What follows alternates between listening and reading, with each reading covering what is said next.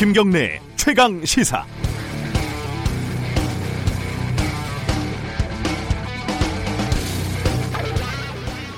충남 태안 화력발전소에서 컨베이어 벨트에 끼어 숨진 24살 노동자의 유품 사진이 공개가 됐습니다. 작업 내용을 메모하는 작은 수첩에는요. 석탄 가루가 잔뜩 묻어 있었고요. 사비로 샀다고 하는 손정 등도 있었습니다. 고단한 노동 뒤에 탄가루를 씻어냈을 법한 물티슈 그리고 샴푸 갈아입을 속옷도 몇 개 있었고요. 그리고 컵라면이 있었습니다. 어, 탄을 치우라는 지시가 언제 내려올지 몰라서 매번 끼니를 컵라면으로 때웠다고 합니다. 2016년 구의역에서 숨진 19살 노동자의 유품에서도요, 컵라면이 있었죠. 유품이라고 하기에는 너무나 초라해서 당황했던 그런 기억도 납니다. 2016년 구의역과 2018년 태안 화력발전소가 다른 거는요, 컵라면이 몇백 원 비싸졌다는 거, 그리고 컵라면이 한 개가 아니라 세 개라는 점 뿐이었습니다. 2018년 12월 17일 김경래 최강 시사 시작합니다.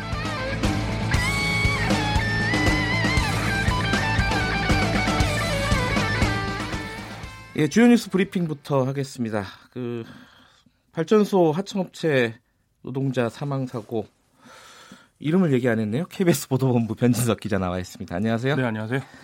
예, 그 사망 사고 속보들이 계속 나오고 있어요. 어떤 내용이 있죠? 예, 김영커 말씀하신 대로 굉장히 안타까운 사고인데요. 네. 이번에는 그 태안 화력 발전소 관리하는 서부 발전 네. 여기서 인명사고 발생 건수를 축소해서 고의로 축소해서 국회에 보고했다 이런 의혹이 네. 제기됐습니다. 네. 그 지난해 국정감사 때 박정 더불어민주당 의원실에 자료를 제출했는데요.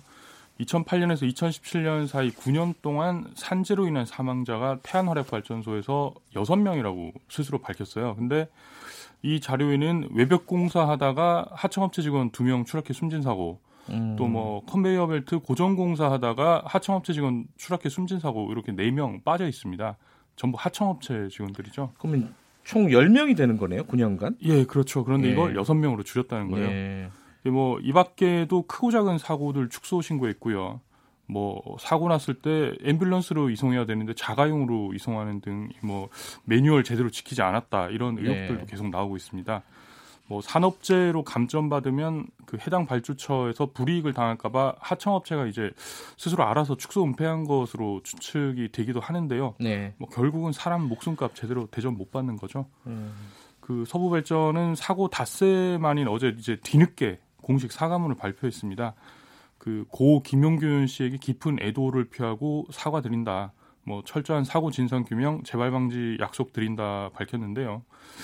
뭐 김앵커 오프닝에 말씀하신 대로 비용 절감하겠다고 하청업체 책임 다 떠넘기고 뭐 인건 비싸다고 사회 초년병, 뭐 구의역은 19살, 이번에 숨진 김용균 씨는 24살이거든요. 네. 사회 초년병들한테 위험한 현장 다 투입하는 거 이런 관행 없어지지 않는다 없어지지 않으면 재발 방지가 제대로 될지는 모르겠습니다.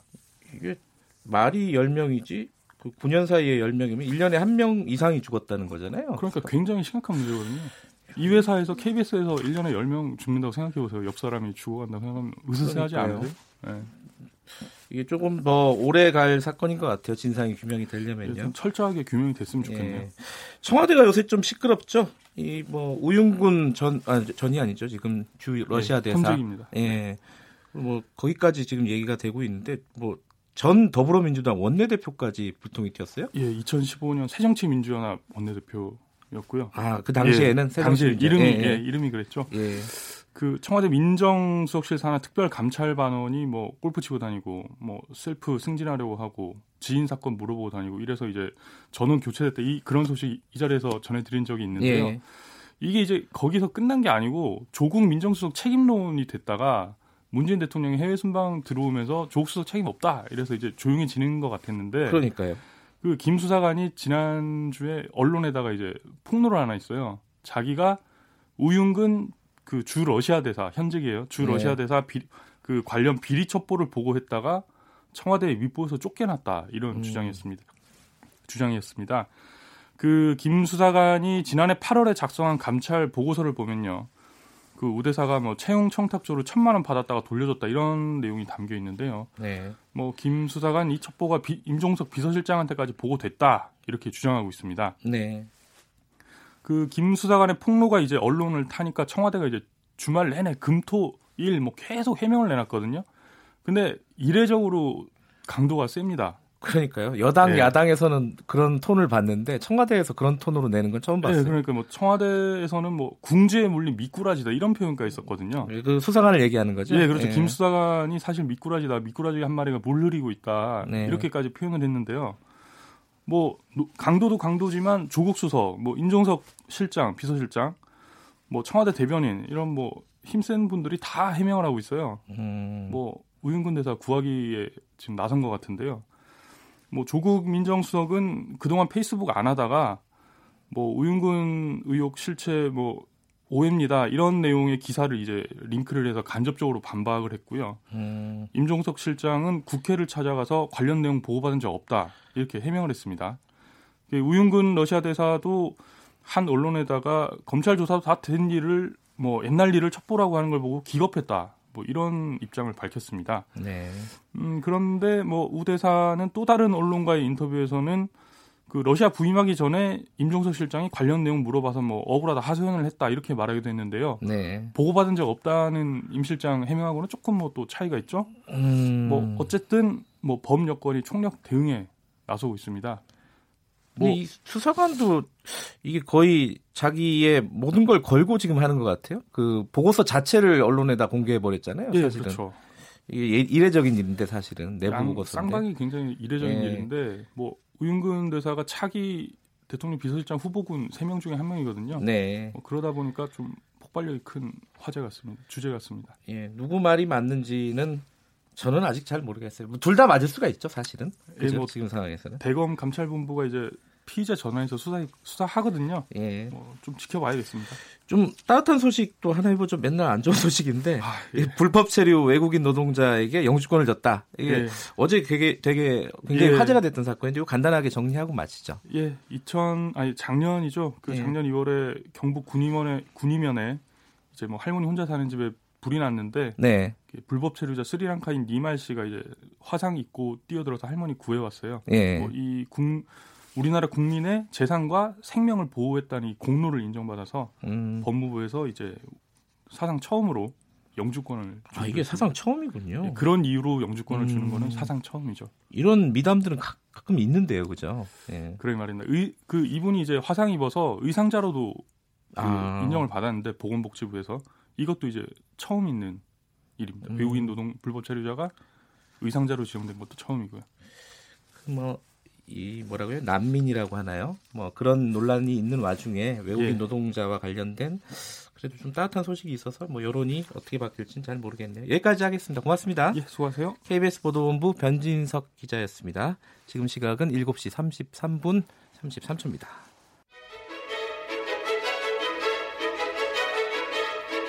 우리 사회의 다양한 현안을 공정하고 깊이 있게 다룹니다. KBS 일라디오 김경래의 최강 시사. 네, 정부가 국민연금 어, 개혁안을 수정해서 다시 내놨습니다. 한 한 달쯤 전쯤에 뭐 내놨었는데 이 대통령이 문재인 대통령이 전면적으로 재검토하라고 굉장히 강하게 지시를 한, 한 적이 있었죠. 그래갖고 지금 안이 네 개가 나왔는데 이게 사실은 네 가지가 한꺼번에 나오니까 뭐가 뭔지를 잘 모르겠어요. 뭘 하겠다는 게 지금 정해진 것도 아니고요, 사실은. 어, 그런데 뭐 여러 가지 뭐 말들은 많이 나오고 있습니다. 특히 뭐 재정 건전화 방안이 빠졌다. 그래서 폭탄 돌리기다 이런 얘기까지 나오고 있고요. 어, 좀 자세히 좀 들어보도록 하겠습니다. 내가 만드는 복지국가 오건호 운영위원장 연결돼 있습니다. 안녕하세요. 예, 안녕하세요. 이게 이제 한 5년에 한 번씩 이런 국민연금 관련된 재정 추계를 하는 거죠. 예, 예. 또 할 때마다 이렇게 여러 가지 안을 내놓고 어떤 여론을 보고 이랬었나요? 지금 방식이 어땠어요? 과거에는? 법에 정해진 절차여서 예. 한 1년 전에 위원회를 구성해서 전문가들이 작업을 합니다. 거기서는 복수안이 나오고요. 보통. 네. 그런데 에, 정부에는 정부는 정책 결정을 하기 때문에 네. 노무현 정부의 예를 들면 이제 전문가위원회에서 세 가지 복수안을 냈고 그 중에 하나를 선택해서 정부가 안을 제출했었죠. 어, 근데 이번에는 그 위원회에서 두 개의 복수안을 냈는데 네. 정부는 오히려 네 개로 늘려서 냈습니다. 아니 이렇게 하자면 국민 입장에서 보면요. 이넷 네. 중에 뭘 어떻게 하자는 건지 그러면 여론이 가는 대로 정부가 결정을 하겠다는 건지 이거 보면서 굉장히 헷갈리더라고요. 이거 어떻게 봐야 되는 겁니까 이거는? 뭐 긍정적으로 보면 네. 국민에게 선택지를 넓힌다 뭐 네. 이렇게 볼 수도 있겠습니다만은 네. 이번 경우는 요번 그 5년 정기 법률에 의해서 정해진 연금 개혁 논의이고 따라서 정부가 연금 개혁안을 제출할 의무를 가지고 있거든요. 네. 근데 네 개를 제출해 버리면 사실상 의사결정 책임을 지지 않겠다 이렇게 익혀질 수밖에 없고 네.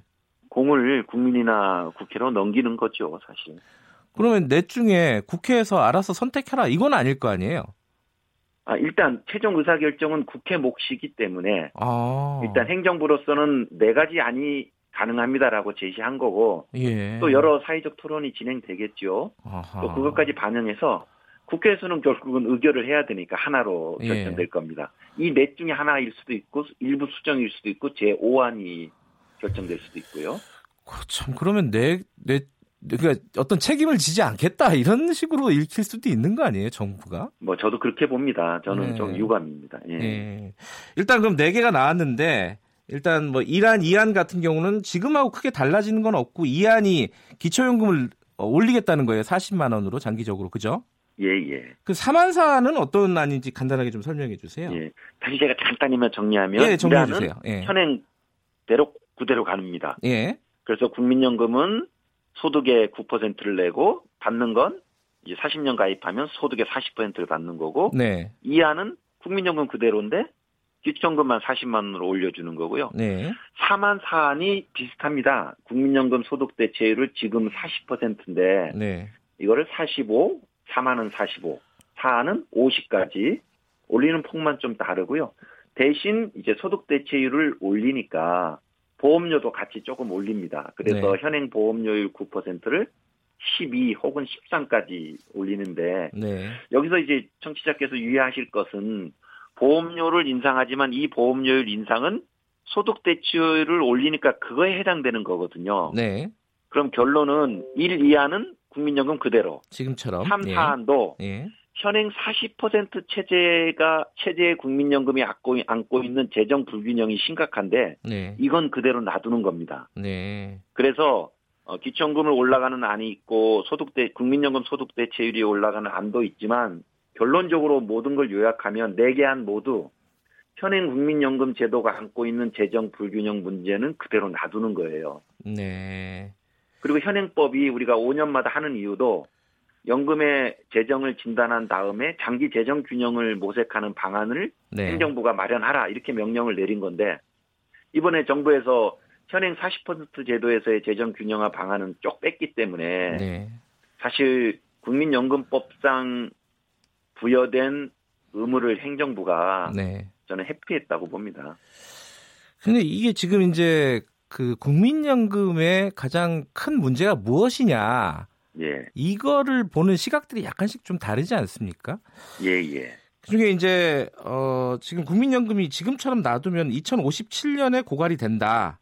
예, 이 이게 이제 가장 큰 문제라고 보는 쪽이 있는 거고 예. 안 그러면은 지금 국민연금이 어떤 소득 대체 어떤 예. 소득 보장의 어떤 역할을 제대로 하고 있느냐 앞으로 제대로 할 것이냐 이 부분에 초점을 맞추는 쪽이 있는 것 같은데 그왜 여쭤보냐면요. 예컨대 이제 참여연대 같은 데서는요. 예, 재정 안정화를 지나치게 강조해온 정책 목표를 수정한 거 요거를 좀 평가를 했더라고요.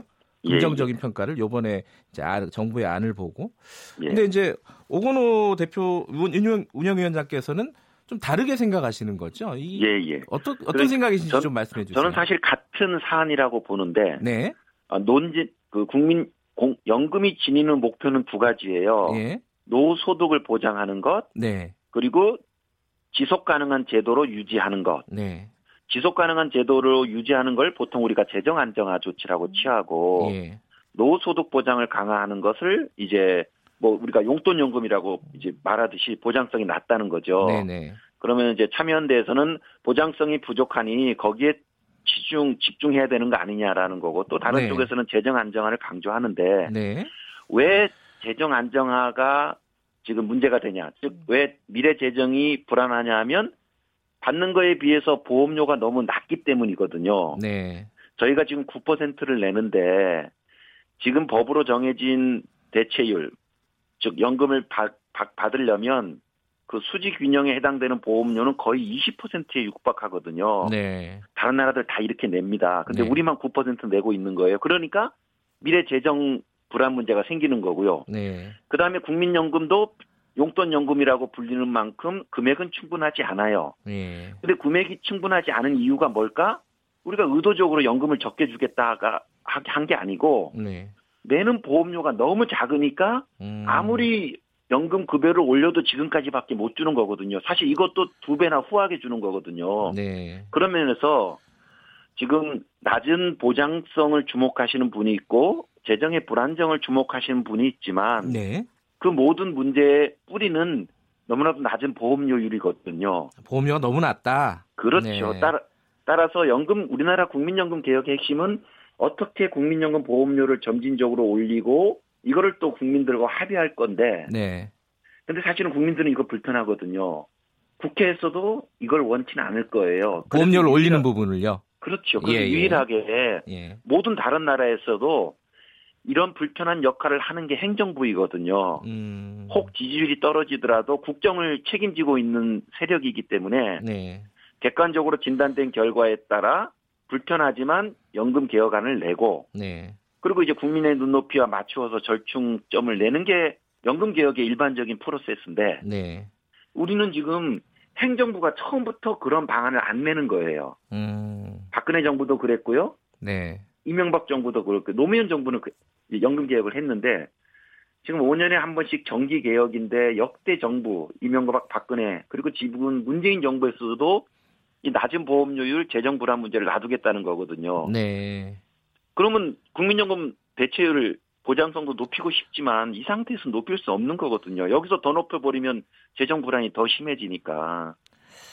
그러면 지금 9% 정도인 그 국민연금 보험료율을 어, 요번 단계에서는 한 어느 정도로 올리는 게 맞다고 보신 거예요? 보시는 거예요? 지금 그 연금 수리적으로는 굉장히 높은 보험료율이 요구되지만 네. 현실적으로는 사실 그러한 논의가 불가능하기 저 때문에 한꺼번에 올리기는 좀 힘들잖아요. 예. 그래서 저희가 5년에 한 번씩 계속 정기적으로 개혁을 하는 거니까 네.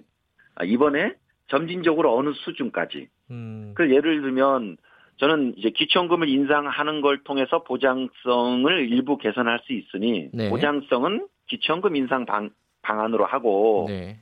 국민연금은 재정 안정화에 조치를 취하는 그래서 국민연금 소득 대체율 인상은 저는 좀 곤란하다고 보고요. 네. 재정을 더 불안해지니까 네. 소득 대체율은 낮추고 보험료율은 뭐 뭐 뭐 3% 정도 예를 들면 9에서 12% 정도까지 점진적으로 인상하는 음. 이런 정도의 짝이 제 5안으로 나왔으면 네.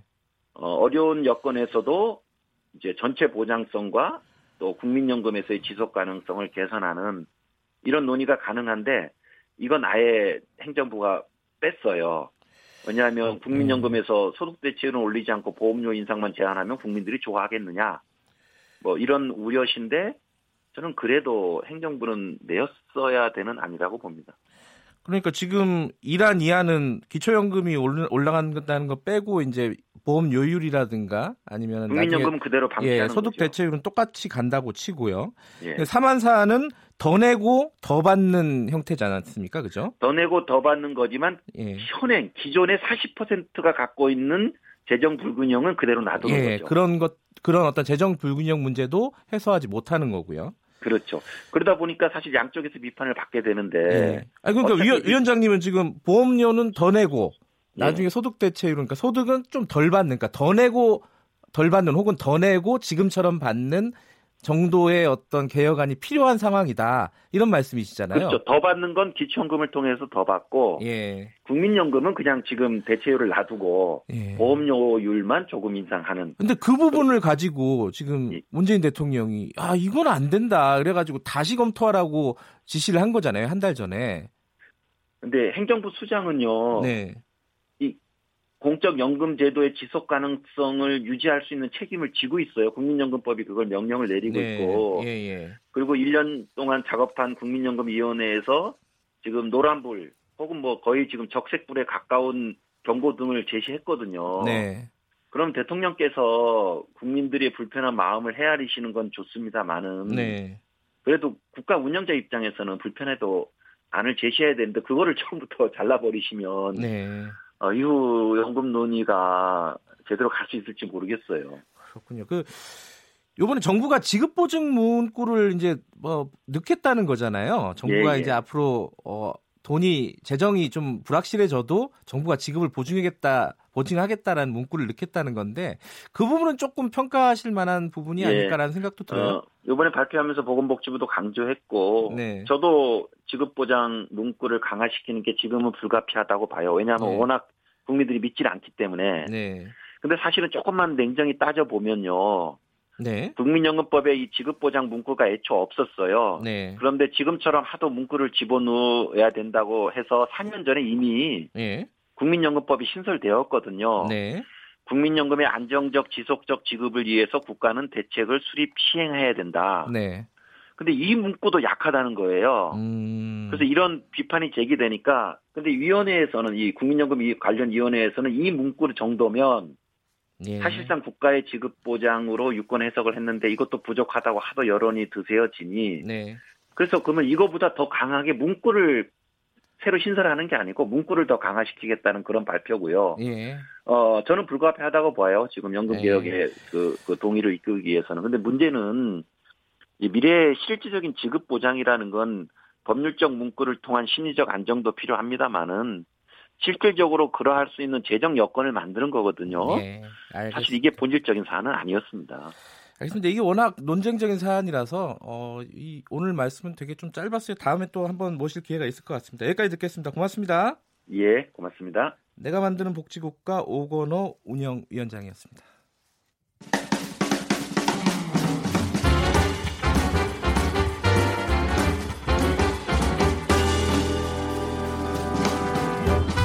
여러분의 아침을 책임집니다. 김경래의 최강 시사. 가장 핫한 스포츠 소식을 가장 빠르게 전달해 드리는 최강 스포츠 코너입니다. KBS 스포츠 취재부 김기범 기자 나와 있습니다. 안녕하세요. 안녕하세요. 주말은 박항서 매직으로 뜨거웠습니다. 그죠? 네, 토요일 밤에 경기 있었지 않습니까? 결승 네. 2차전. 시청률이 18% 나왔습니다. 요새는 웬만한 드라마도 18%안 나오는데 그? 그 시간대에서는 뭐 완전히 예. 평정해버린 시청률이 나왔고요. 이거를 우리 러시아 월드컵 때랑 비교해봐도요. 그 러시아 월드컵은 3사 지상파 아, 상사가 그랬죠? 동시 중계했잖아요. 예. 그걸 한 채널씩 놓고 보면 이게 더 높은 거예요. 우리 우리 A 매치보다 더 많이 봤다. 네네. 당시에 이제 시청률 1위가 그 1차전 스웨덴전이 17% 나왔거든요. 그거보다 그래요? 이게 더 높았습니다. 대단하네. 그래서 얼마나 박항서 신드롬이 예. 베트남뿐 아니라 우리나라도 강타했냐 이걸 잘 보여주고 있고요. 스즈키 컵이죠? 예, 동남아시아에서는 가장 뭐 동남아시아의 월드컵이라고 음. 불리우는 큰 대회인데 여기서 10년 만에 베트남이 10년 만에. 예. 이 박항서 감독과 함께 우승이 된 건데요. 예. 베트남 전역에 뭐 난리가 났고요. 우리 2002년 보는 것 같더라고요. 맞습니다. 그거랑 정말 정확하게 비교가 되고요. 예. 그 유니폼 색깔도 이제 붉은색이어서 굉장히 많은 점에서 그 비슷한 2002년 아, 태극기도 보이니까요. 때. 그렇습니다. 그 박항서 감독이 또 선행됐어요. 예. 우승 축하 보너스 한 1억 원 정도 받았거든요. 이거 그냥 베트남 축구 발전 기금 및 브루위우드 위에서 음. 쾌척했습니다. 이러니까 베트남 국민들이 박항서 감독을 좋아하지 않을 수가 없는 것 같고요. 그러니까요.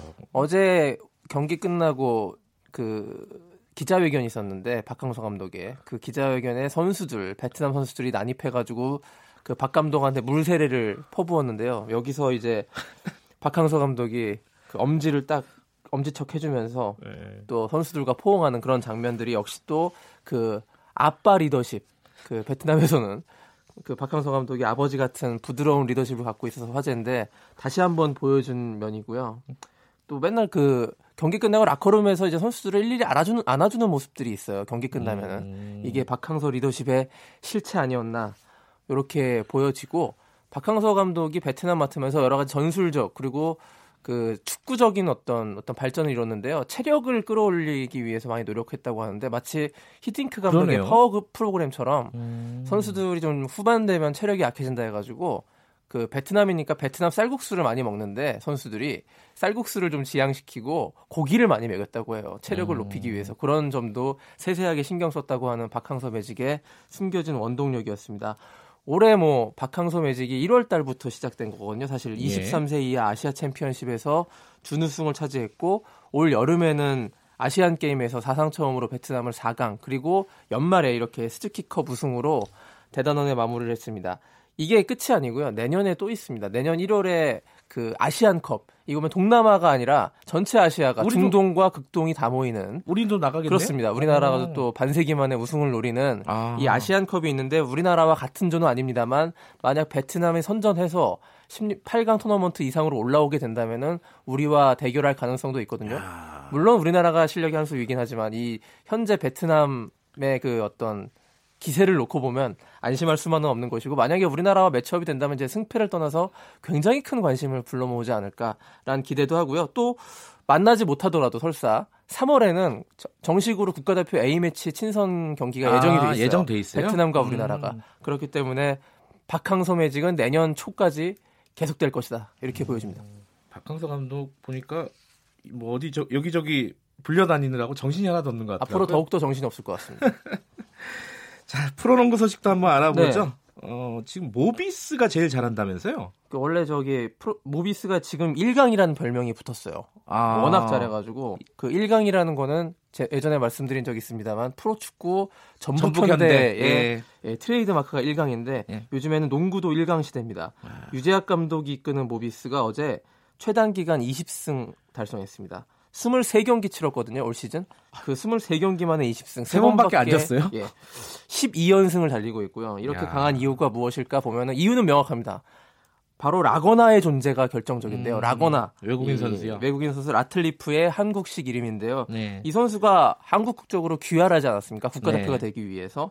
그렇게 되면서 외국인 선수 쿼터제에 적용이 안 되는 거예요. 아, 이 그런- 선수는 그런 게 있군요. 또. 사실상 외국인 선수인데 외국인으로 네. 적용이 안 되기 때문에 모비스는 외국인 선수가 다른 팀보다 한 명 더 많은 거예요. 음, 세 명으로 외국인 선수를 운용하는 그런 팀이 됐기 때문에 절대적으로 강할 수밖에 없고 거기에다가 뭐 국내 선수들도 빵빵합니다. 양동근, 이대성, 함지훈 그리고 3점슛 잘 넣는 문태종까지 보유하고 있기 때문에 예. 이 정도면 국내에서는 대적할 팀이 거의 없기 때문에 올 시즌에 정규리그 1위를 차지하는 건 거의 뭐 이견이 없을 정도로 너무 강한데 한 팀이 잘하면 또 재미없지 않아요? 그렇습니다. 예. 그한 팀이 잘한 것도 내용적으로 좀 봐야 되는데요. 네.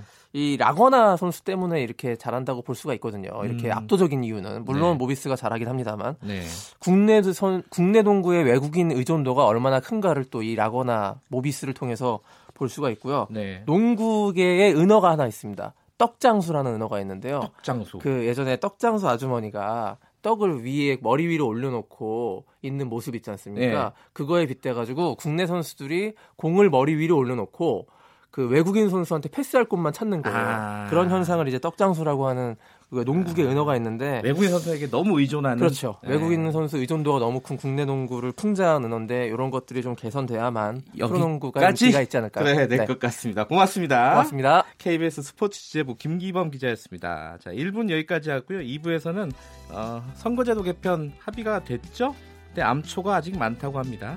2부에서 바른미래당 김관영 원내대표 만나보겠습니다. 김경래 최강시사 잠시 후에 뵙겠습니다.